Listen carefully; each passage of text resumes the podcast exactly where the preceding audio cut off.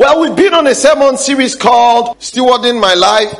And last week we start, we said was what? Serving God. Hallelujah. Matthew chapter 5, verse number 14. Ye are the light of the world. A city that is set on a hill cannot be hid or cannot be hidden. Well, what is God saying to us?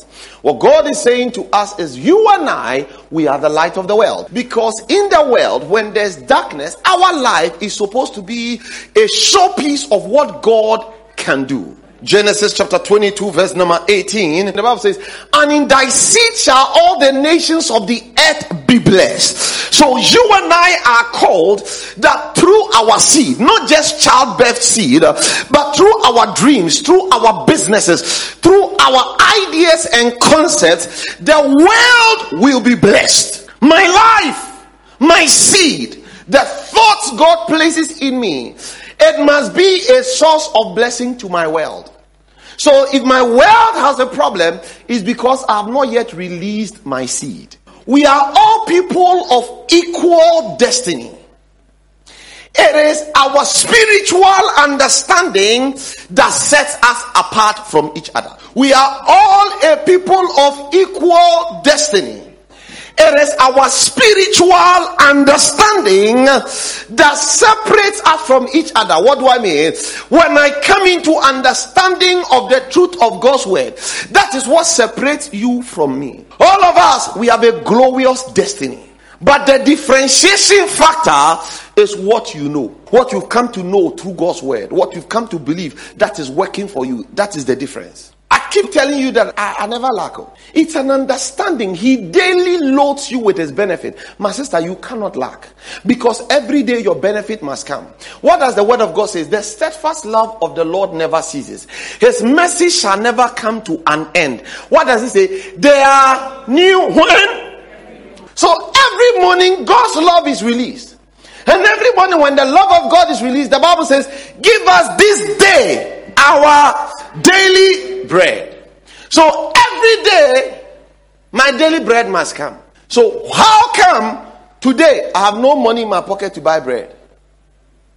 The daily must. So if it don't come day one, it must come day. If it doesn't come day two, it must come day. The Bible says that on the third day, he will revive us. In other words, whatever was dead by day three, that thing has come back to life. You know, our depth of understanding in God's word is what separates us from people. Job said, I have heard of you only by the hearing of the ear, but now my eye sees you. In other words, now I have an experiential knowledge of who you are. What separates us? He says, Let the weak say, I am. So when you are feeling weak and you don't use your mouth to talk, you will not come out of it. Let the poor say, I am. So when there's no money in your pocket and you don't say you are rich, you have a problem. Have you ever seen that anytime I come here, I say, I am rich, I am rich. And so that people think it's arrogance. No, in my faith, in my, in my Christian faith, we are taught that we, we come out of problems by what we say.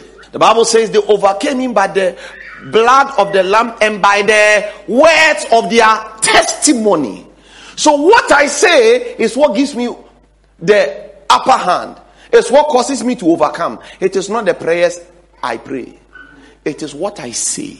Romans chapter 8 verse 29 to 30. He said, for whom he did foreknow, he also did predestinate to be conformed to the image of a son, that he might be the firstborn among many brethren. Moreover, whom he did predestinate, them he also called, and whom he called. Ah, them also he justified. What it means is based on where you are. Because you spoke. You spoke because you are the called of God. You were called out of darkness into his marvelous light. He says, because I called you, because I preordained how your destiny must be, I justified why you must be elevated because you spoke. Because I said, when you speak, it will manifest. So as believers, God calls us to these things. And, and most of the time we are not. See, listen to me. We have been redeemed by God. We have been equally justified by God. But the differentiation is based on our understanding. Ephesians chapter 2 verse number 9. It says, Now therefore, ye are no more strangers and foreigners, but fellow citizens with the saints and of the household of God I am what? A fellow citizen. Child of God. The day you got saved, God reinvented your life. He placed upon you glory so that now wherever you go, when you enter into the class of the of the elite, you belong there because you have been redeemed and justified to belong in that place. Revelations chapter 5 verse 10 says something. Look at it. He says, and he has made us unto our God kings and priests. Hear me, you are royalty, lad. In case you come from a background where they say that everybody here he has been subjected to certain demonic, occultic, manipulative spirits. God is saying you have been redeemed as kings and priests. So when they say this place, you have to be sanctified and carry spiritual authority before you can enter. When you show up, you have what it takes. When they say here is only for royals, when you show up, you are a king's kid. The Bible says that you have overcome little children because greater is he. There's royalty blood running through your body. Sir, that is why you cannot eat the bread of sorrow. That is why you cannot be a pauper. That, because I've never seen a royal who is poor before. Hear me. In the kingdom of God, we we we have a king. And we are king's kid. We are royalty. And because we are royalty, when we show up, we must carry ourselves as such. Isaiah chapter 5, verse number 13. Therefore, my people are gone into captivity because they have no knowledge. Therefore, now before the therefore, let's go to verse 11 and 12 there. Woe unto them that rise up early in the morning that they may follow strong drink, that continue until night till wine inflame them. If you're in this church and you drink, stop drinking because he said woe unto you. In other words, musion count. Look at the next verse. And the harp and the viol, the tabret and the pipe and wine are in their feast but they regard not the work of the Lord, neither consider the operations of his hands. Now, watch this. What it means is God does two things. One is the work of God, number two is the operations of his hands. So now he says they don't regard two things the works of God and the operation. So there's a hand of God that is at work in your life, there is the operation by the hand of God. He said you don't regard the workings of God in your life. Next verse. Therefore, my people are going into captivity because they have no idea that there is the hand of God at work in our life. They go into captivity. They become captive to certain people who have no right. You become a prey unto weaklings because you lack understanding of the operations of God that is at work in your life. He says, because they have no knowledge and their honorable men are famished. No honorable in this church will be famished. I said, God's hand is at work in your life. And their multitude dry up with thirst. Ha! Because they regard not the hand of God that is at work in their life. Turn to your neighbor and say, I cannot be famished. And the reason is because they lack knowledge we live our life as if we are normal people. Yeah, you know, sometimes we just want to fit in. No, no, no, I don't fit in. Child of God, it is time you have knowledge. I know who I am in Christ. I am serving my Father because He first loved me. I serve not because I am looked down upon. You, you don't have to come and clean the church because you are the poorest person. In fact, let the rich people in this church be the ones who clean this church. See, may we pay poor people that you stay home, eh? take care of your children, then we will come and do the work because we want the bigger blessing. I've said one day I'll come to church, I'll give everybody $100. Yeah. Matthew chapter 13, verse number 23. But he that receiveth seed into the good ground is he that heareth the word. Seed, good ground. Is he that heareth the word and understands it, and which also beareth fruit and bringeth forth. Some a hundredfold, some sixty, and some thirty. When I hear and understand, Based on the level of understanding that I gain, I bear the fruit in various levels. So the deeper my understanding, I bear a hundred, a hundredfold. If it is not as deep as I want to get to, I come to 60. If it is not, then I come to 30. It means all of us are getting results. But our results is based on our level of understanding. And could it be that the reason why a lot of you are not blessed is because when God brings a blessing, you think you don't deserve it? I pray for you in the name of Jesus that when God visits you, you will feel you deserve it. I've stopped saying I don't, I don't deserve. No. Wear something for people to know that you serve God. See, don't wear things to show off. Wear things because that's what you deserve. That's your level. And it's based on understanding. Matthew 13, verse 24. Another parable put it forth unto him, saying, The kingdom of heaven is likened unto a man which sowed good seed in his field. In the kingdom, we sow good seeds. We speak good things. We expect good things. We treat people well because that is our world. And serving God, there must be an extension to the way you relate with people. Proverbs chapter 21, verse 16 says this. It says, The man that wandered out of the way of understanding shall remain in the congregation of the dead. When you wander, you will always remain. My brother, I made the decision my marriage must work. Oh. See, I will love my wife, I will be jealous if yours is not working, so that you make it work. Psalm 119, verse number 18. He said, Open down my eyes that I may behold wondrous things out of thy law. God said, Blessed shall be your going out, blessed shall be your coming in. The word of God says, It is better for a man to live on the roof of a building than to stay with a quarrelsome wife. You must have an understanding that you cannot live your life like that. The Bible says a word aptly spoken are like gold in settings of silver. Serving God doesn't mean that everything will work.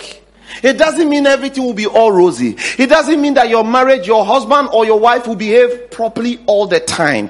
It doesn't mean that the fact that you pray, everything will be answered. Serving God means that God is saying no matter what you go through, you will overcome. And because you will overcome, you have a confidence assurance in yourself that no matter what I go through, this one too shall pass. So you see, when you go through difficulties, just let it go. Know that it's a season and just have a good attitude. Sometimes you can come and see me, I'm watching only cartoons.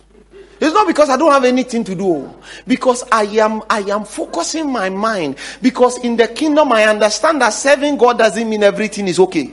But serving God means I must have a right attitude in my daily living. So God says something to Joshua, Joshua chapter 1, verse number 8. Look at what God says. He said, This book of the law shall not depart out of thy mouth, but thou shalt meditate on it day and night. Serving God doesn't mean go and sleep or only pray and bind the devil. Meditate on God's word and let the book of the law not depart from your in other words, whatever I say, I speak what God have said. The source of my elevation is that the things I say are things that I've come to know based on my understanding of God. So when somebody breaks your heart, instead of you singing, I'm break my heart, still love me again, say this. He takes the first that he may establish the second. When you go through bad situations and you've lost money, say this.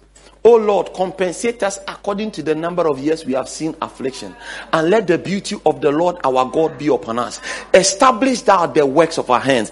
Establish thou the work of our hands. You quote the scripture. The book must not leave your mouth, Papa.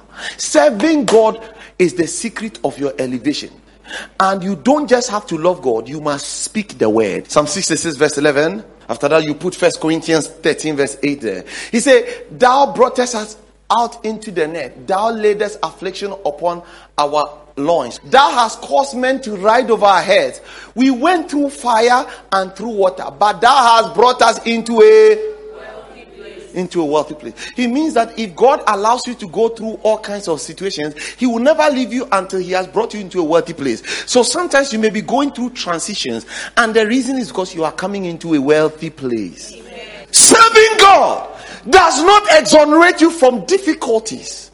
But God wants us to have the right attitude because with the difficulty, we will go through it and come to a wealthy place. Hallelujah.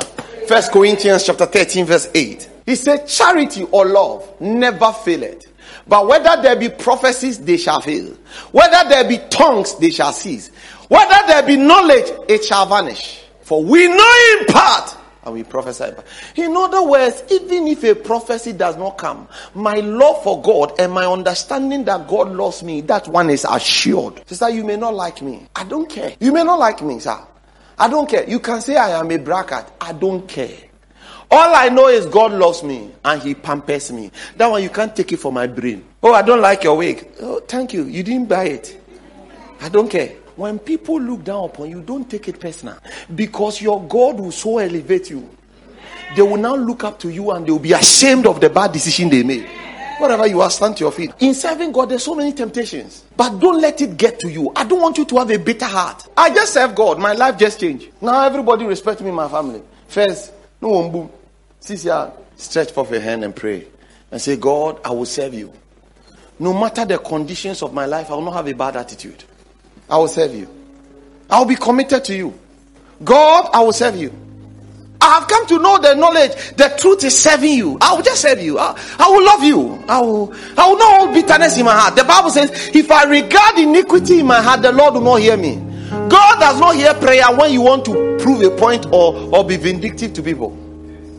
No, no, no, no, no, no. No. Just take away bitterness. Forgive anybody who has ever wronged you. Because in serving God, God will prove what is in your heart. He said, I led you through the desert for 40 years to test what was your. Come on, lift up prayer unto God and pray. In the name of Jesus. In the name of Jesus. Pray. Holy Spirit of God. Holy Spirit of God. Holy Spirit of God.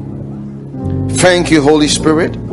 Blessed be your holy name. Thank you, Holy Spirit. Blessed be your holy name. Thank you, Holy Spirit. Preserve us, keep us, deliver us from evil, manifest grace on our life, crown our life with loving kindness and tender mercy. We'll have the right attitude, we'll not give up faith, we'll not throw in the towel. Let your love be at work in us. The Bible says in Deuteronomy 28, verse 1 and it shall come to pass if you hearken diligently to the voice of the Lord thy God, to observe and to do. You want to pray, say, Father, from this day I will do what you have said.